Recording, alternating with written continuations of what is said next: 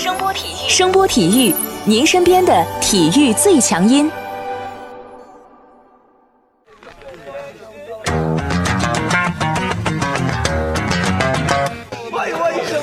Yo, yo, it's boogie time, so come on, let's swing it, alright? 看 NBA 风云，聊 NBA 故事，这里够有趣，这里够专业，没错，这里就是大话 NBA。I be the show, make a room, shake it, shaking it down. I be the nigga with a high profile. Everybody come on, we be the shakers with a crazy style. And then shocking the world, cause we the flow, shake his speech, make us walk in the city.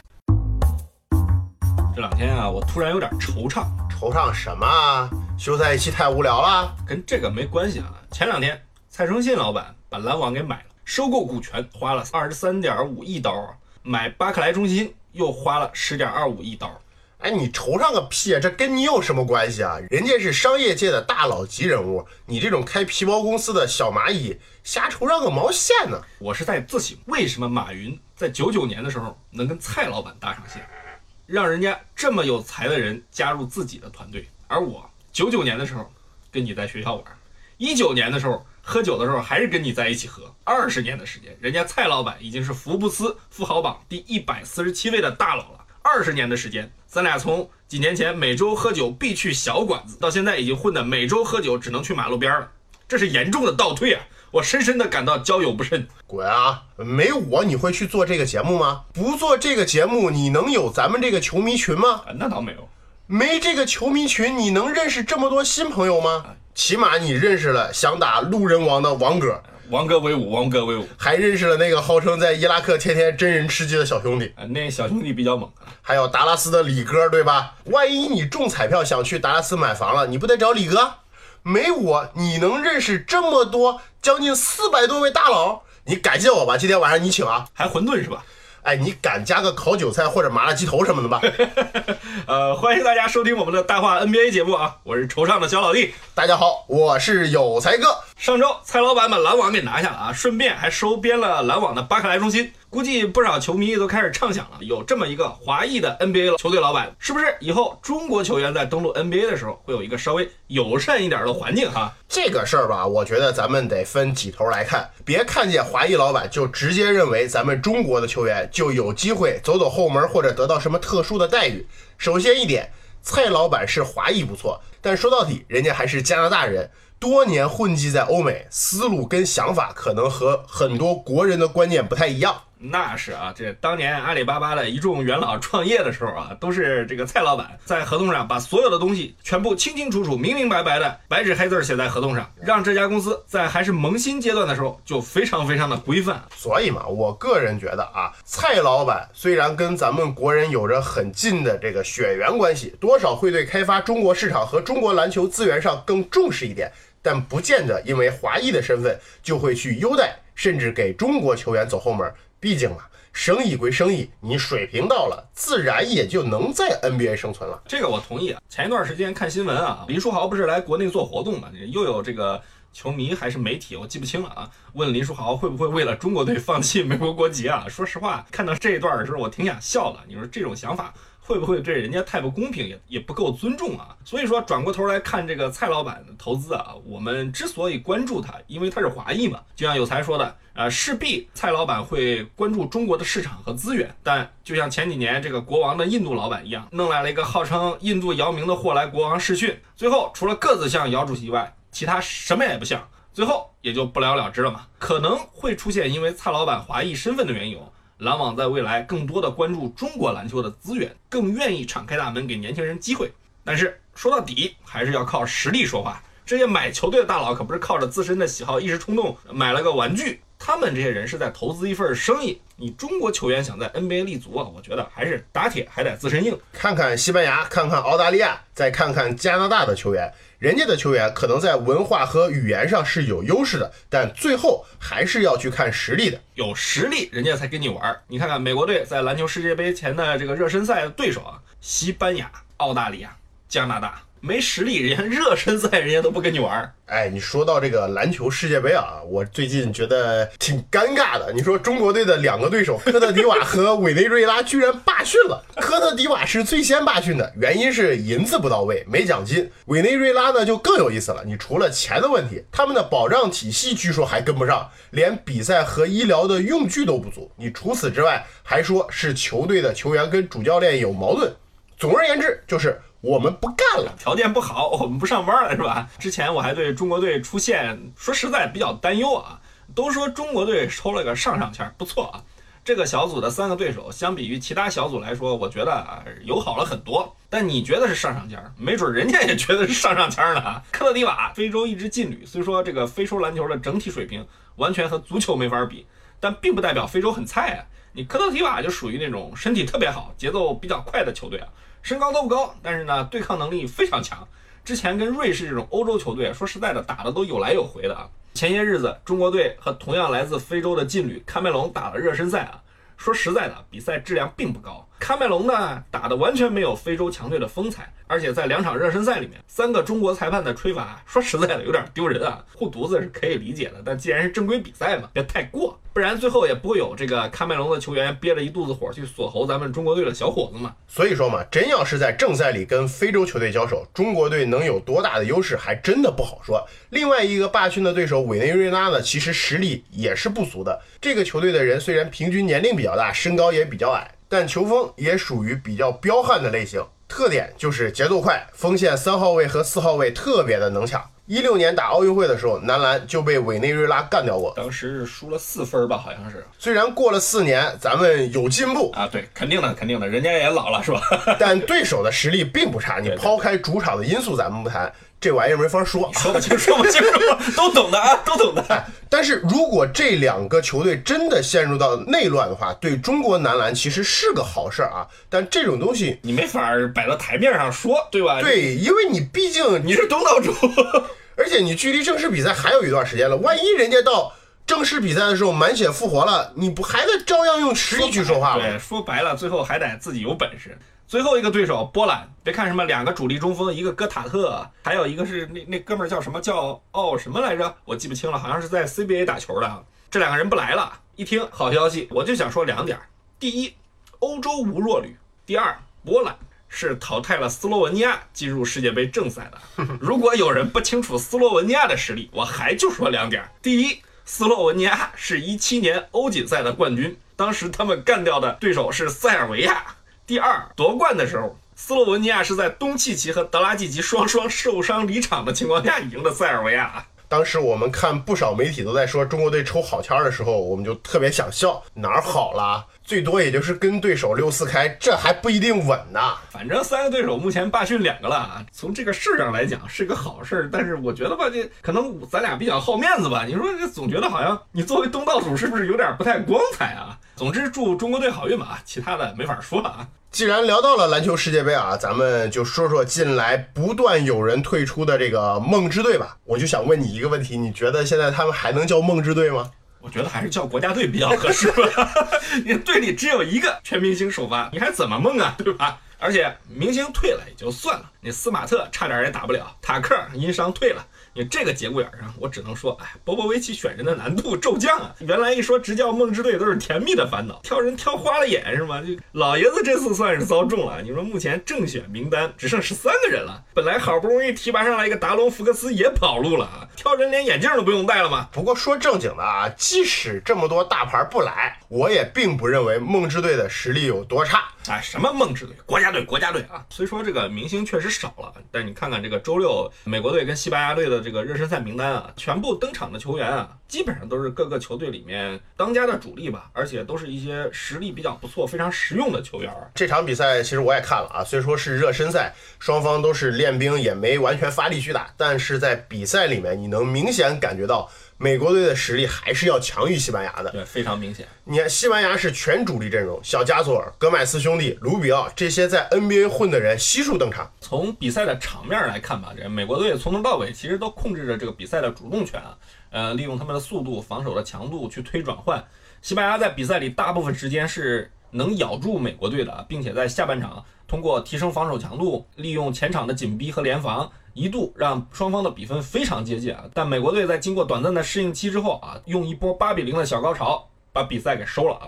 末尾阶段虽然分差稍微有点拉开啊，但作为热身赛来说，我觉得对双方来说啊，都能非常好的检验球队的这个成色啊。明星不来啊，确实让美国队的硬实力打了很大的折扣。但是从这场热身赛的过程来看，这些所谓的普通球员，他们的实力在国际赛场上仍然是不容小觑的。你看，米德尔顿和肯巴沃克是球队硕果仅存的大牌，但他们俩的投篮能力在面对西班牙时仍然非常的强悍。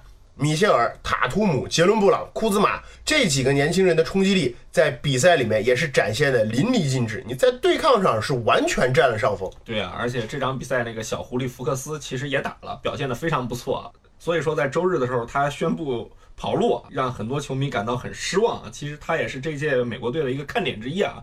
但不管怎么说吧，热身赛我个人觉得能说明的问题还是比较有限啊。像之前美国的队内赛一样，都说这个陪练队把这个正选队给干了嘛。但你不能说就是正选队菜，对吧？这场比赛我觉得也一样。说实在的，西班牙整支球队啊年龄偏大，说白了都是一帮老油条。打热身赛的时候有点出来活动筋骨的意思啊。比赛的强度啊，我觉得以他们的真实水平来说，这场球的强度并不高。像你刚才说的那几个年轻人表现真的很不错，但在正式比赛里边，当他们真正面对欧洲级别的对抗的时候，他们能有什么样的发挥？我觉得这个真不好说啊。个人感觉还是应该看看美国队之后跟澳大利亚和加拿大的热身赛表现，特别是澳大利亚，因为澳大利亚真的是属于那种非常能对抗的对手啊。其实吧，这届美国队，我个人觉得啊，明星什么的并不是最大的问题。我觉得他们最大的问题呢，是在于处理球的人和他们的中锋。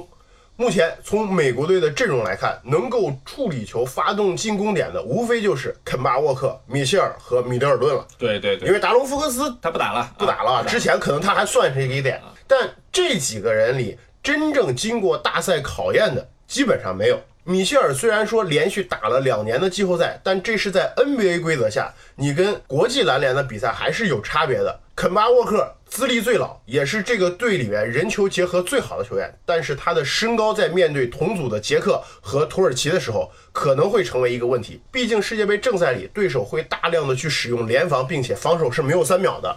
我觉得这对肯巴沃克来说是一个很大的考验。除了你刚才说的这三个人，其实美国队队里目前还有像德里克怀特这种也能处理球的人啊。但是就像刚才有才说的啊，真到了国际赛场上，在 FIBA 的规则下啊，这些后卫究竟能够发挥多大的战斗力？我觉得是个很大的问号啊。美国队的优势啊，在于他们的球员能力其实是非常平均的。你看这些队伍里啊，能投篮的点是非常非常多的，几个后卫都是有着非常出色的投篮能力。三分最差的啊，应该说算是米切尔了吧。锋线上的人基本上全是炮手，真要在锋线上挑个投篮菜的，也就是库兹马的三分好像稍微差点意思，但是他们的冲击力还是非常不错的。缺的就是经验。那绿军的探花二人组和库兹马其实都是年轻人，没怎么打过国际大赛。德里克怀特之前都是没球打，好不容易碰见这个波波维奇才混出来的。他们的比赛经验的缺失，特别是在这个非把规则下的这个比赛经验的缺失，我觉得会是一个非常突出的问题。我看完比赛之后的直观感受就是，塔图姆还是眼里只有篮筐，只有篮筐，一个字儿干，根本不传球。你看库兹马还好一点，打的不毒。杰伦布朗呢是在防守上做的真不错，但是可能是波波维奇对他这个角色的安排吧，可能用他就想用他的防守吧。对，他在进攻端这个戏份有点少。不过怎么说呢？我觉得这几个人的能力应该是绝对够用的。会不会打比赛呢？就是另外一回事。就是刚才说的嘛，这个比赛经验嘛。那你为什么说这个中锋的问题会比较大？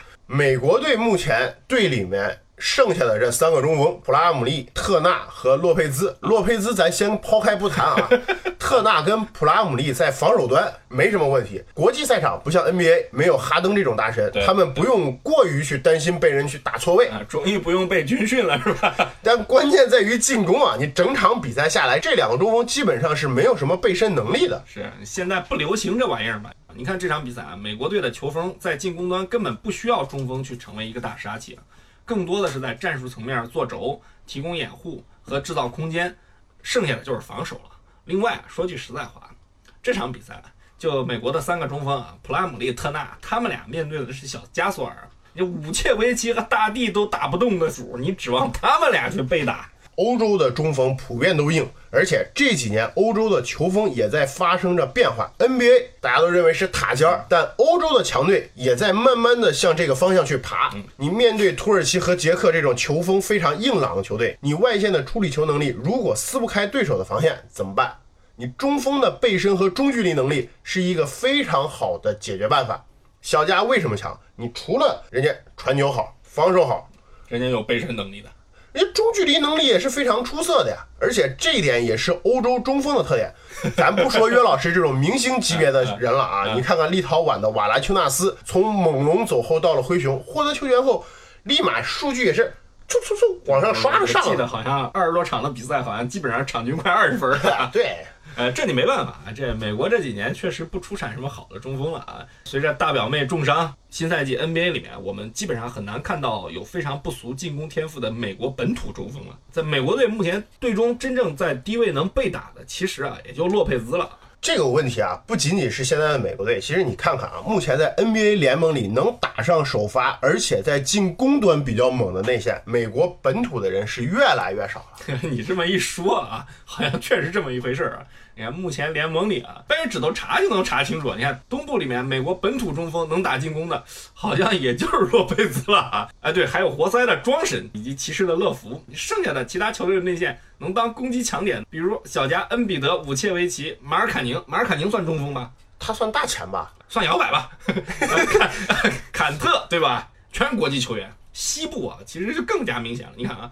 除了马刺的阿尔德里奇、森林狼的唐斯、湖人的浓眉，你看看西部哪个队的中锋是美国的？勇士的考利斯坦，哎，他不能算强点吧？然后你看啊，火箭的卡佩拉是瑞士的，灰熊的瓦兰是立陶宛的，太阳的艾顿是巴哈马的，开拓者的努尔基奇是黑山的，雷霆的亚当斯是新西兰的，爵士的戈贝尔是法国的。约老师大家都知道就不说了嘛，好像用美国本土中锋的就是湖人、马刺、独行侠、快船、鹈鹕。国王还有森林狼，你这里面国王的戴蒙德和鹈鹕的奥卡福，以及刚才咱们说的考利斯坦，基本上没什么进攻能力吧？哦，对，还忘了啊，独行侠的鲍威尔也不算有什么进攻能力。所以说，你看啊，整个西部能拿得出手的美国中锋，浓眉、哈雷尔、唐斯、阿尔德里奇，表妹伤了嘛，就没法算他了。这几个人里面啊，除掉浓眉和大伤的表妹，再巴拉巴拉，这些人也都是一堆毛病。哈雷尔个子低。阿尔德里奇，说实话年纪太大了。唐斯是个好苗子，但是这货争议也很大。具体他为什么有争议，其实大家比较清楚，这里先不谈啊。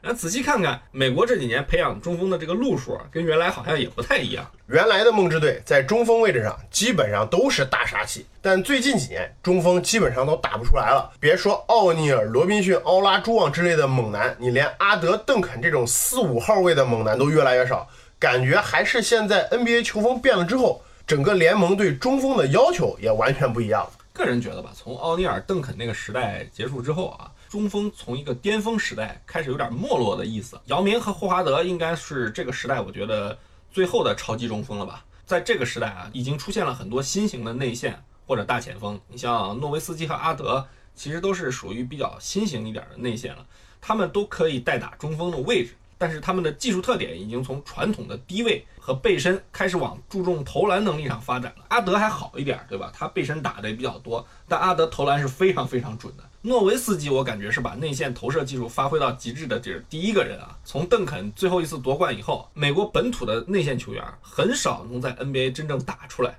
要么是命不好，奥登，对 对不对？奥登之类的，要么就是在后卫和锋线球员开始占据主流之后呢，这些中锋我感觉都开始慢慢蓝领化了。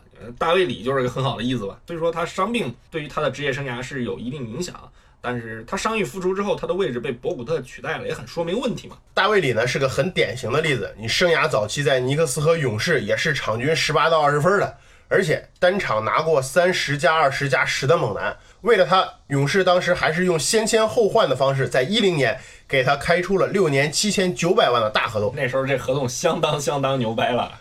在一三年的时候，他还入选过三阵呢。不过，随着勇士引领的小球风潮，加上伤病的原因，他在队里慢慢的被博古特取代了首发。跟着勇士夺冠后，几经辗转，也是没有再重现当年的雄风。一七年就退役了。其实他是很多美国本土内线的一个缩影，包括埃尔杰弗森也是。零四年的新秀，一三年还是最佳三阵，之后就开始慢慢淡出一线中锋的行列了。就感觉很快很快就消失了。主要原因吧，我觉得还是这些年 NBA 联盟对中锋的要求应该说是越来越苛刻了吧。而且整个 NBA 来说，我感觉啊，对中锋的培养也不够重视。你看现在联盟大部分的球队啊，对中锋的要求很简单，就是能护框、能防守、移动能力好。面对错位，对吧？有比较好的一对一防守能力。你卡佩拉为什么能拿那么大的合同？就是有大防小的能力嘛。咱们不说上赛季季后赛的事儿啊，毕竟那你碰见了那队比较难缠。但总体来讲，卡佩拉的大防小能力是比较出色的，而且他的挡拆效果特别好。现在联盟绝大部分的球队啊，进攻强点基本上全是在后场或者锋线上。只有少数的球队，像七十六人还在用中锋当核心。这里面除了目前的这个球风外啊，我觉得很大一个原因跟现在这个小球风潮的这个观赏性更好也有一定关系啊。这个不假啊，小球好看，就是因为他们的节奏快，进攻不停滞。以前老有人吐槽马刺球不好看，主要原因就节奏太慢。对你原来灰熊的灰熊也是这样，对吧？大家都觉得好难看啊！不是大家觉得好难看，当时 NBA 的掌门觉得不好看，这个锅不能我们背，对不对？但不管怎么说吧，现在联盟提倡进攻了，观众肯定愿意去看快节奏的进攻，看行进间的对抗和暴扣，传统的撅着屁股做低位的方式，不能说不好看啊，差点意思。从观赏性来说，有点差。所以嘛，这慢慢的，这 NBA 的内线，我感觉这几年在不断的变化。从这个后卫时代开始啊，你像小乔丹这种吃饼类型的，其实是比较吃香的。你看运动能力强，整天在天上各种什么暴力虐狂，说白了就等着罗主席喂就行了嘛。球员自己打的，其实我感觉是比较轻松惬意的，联盟也高兴了。你看这多吸引眼球啊！你随之而来的就是越来越多的内线，我感觉啊是开始忽略了自身的这个技术打磨，更多的开始靠天赋和运动能力吃饭。这也是美国内线和欧美内线其实最大的一个区别。咱们看 NBA，其实不难发现啊，欧洲的中锋都没有美国的中锋灵活，但欧洲内线统一的特点就是罚球至少都比美国人好，中距离跳投人人都会，而且人家虽然跳不过你，但大部分情况下在篮下都绝对站得住。所以你看啊，就是目前联盟生存下来的年龄偏大的内线，别管中锋还是大前锋啊，这些人大多首先要一点儿就是防守得好，同时还得有投篮能力。运动能力还得不错。除此之外，如果你想拿大合同，球队还会看你有没有策应能力和组织能力啊。你比如现在年龄比较偏大、合同还比较高的这个霍福德和米尔萨普，另外就是像洛佩兹这样有异于常人的特点。你相比较啊，这些中生代的这些中锋啊，像之前的奥卡福什么的，抛开他个人的一些因素啊，在这些球队基本的诉求里面。总有不达标的地方，所以这么高的签位，最后还不是被七十六人给主动给放弃了。呃，另外一个比较典型的例子啊，就是目前效力在这个雷霆的诺埃尔。其实诺埃尔的条件啊，比较接近现代篮球对主流中锋的一个要求啊。但不管怎么说吧，他有点贪心啊，以为自己是个议员先生。独行侠当年不是不看好诺埃尔啊，实际上他当时也算年轻内线中的佼佼者了。上个赛季在雷霆打替补打的也是很不错的，但这家伙想要顶薪，当年想要顶薪，当年想要顶，这个就有点过了啊！你独行侠当时给他四年七千万的合同是有原因的。这货攻防两端都算是特别现代的一个中锋，你看天赋好，运动能力强，而且也能投篮，但他缺少中锋最核心的一个技术，就是低位进攻能力。对对，这也就是他与大帝、约基奇以及霍福德最本质的区别。这三个人啊，就是大帝、约基奇、霍福德，算是目前联盟里面工资最高的内线了吧？大帝目前是全联盟低位杀伤能力最强的中锋之一啊。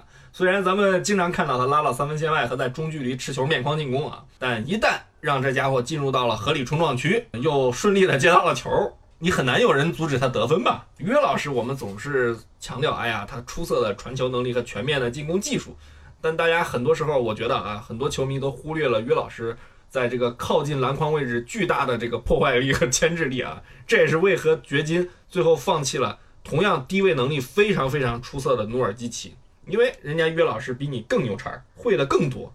霍福德就不用说了，你本职他是个大前锋，联盟里少有的能够防多个位置的好手。进攻端他除了有出色的拉开空间能力和策应能力，在低位其实霍福德的这个背转身投篮非常的厉害。这家伙他不像以前的传统内线往里凿，他也会，但这家伙看人下菜，因为他身高有一定的缺陷嘛，他身高不足两米一，所以呢他就用这个背转身投篮是。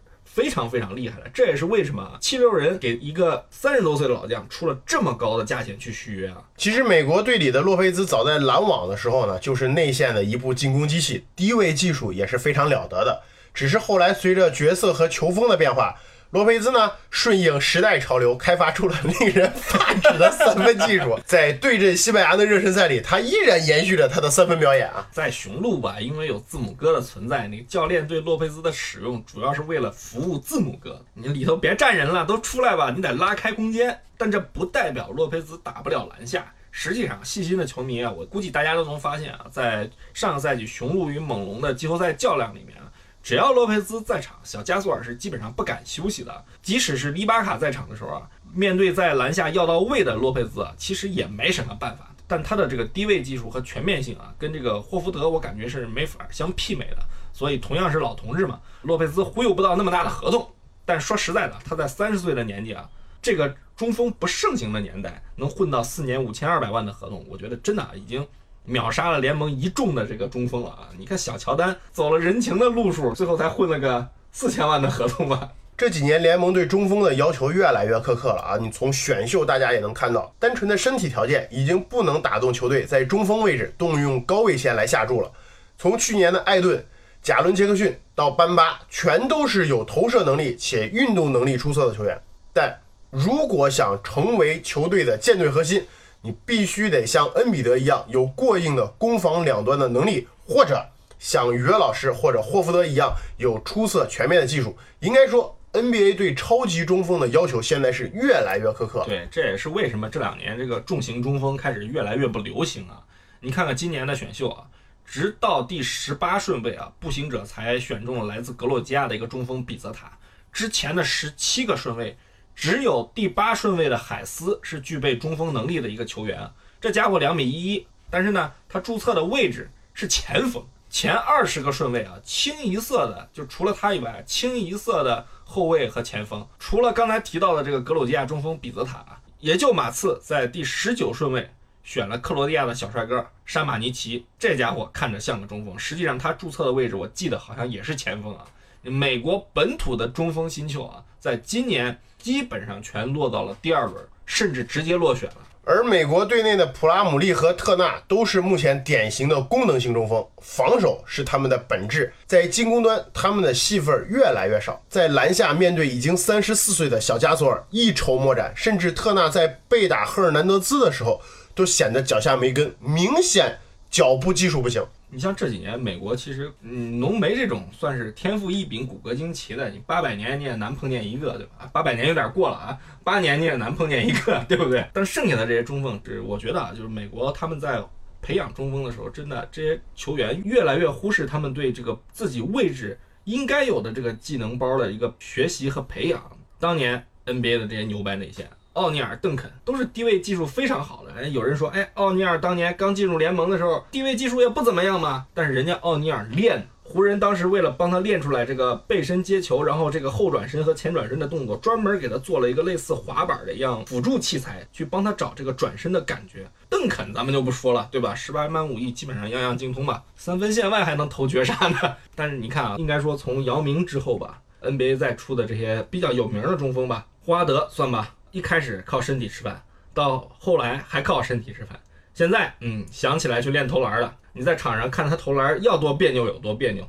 随着这个年龄增大，技术定型练已经很难练出来了。到现在还没找到工作的，还有之前的那个像什么步行者的那个罗伊希伯特，呃，虽然说是个好中锋啊，咱们不管那些什么盘外的因素啊，什么对吧？出去几个人是吧，干什么少儿不宜的事儿，咱们都不聊了。但说实在的啊，以他的这个技术特点，你搁到现在，即使他身体状态正常，我相信他慢慢慢慢也会被淘汰。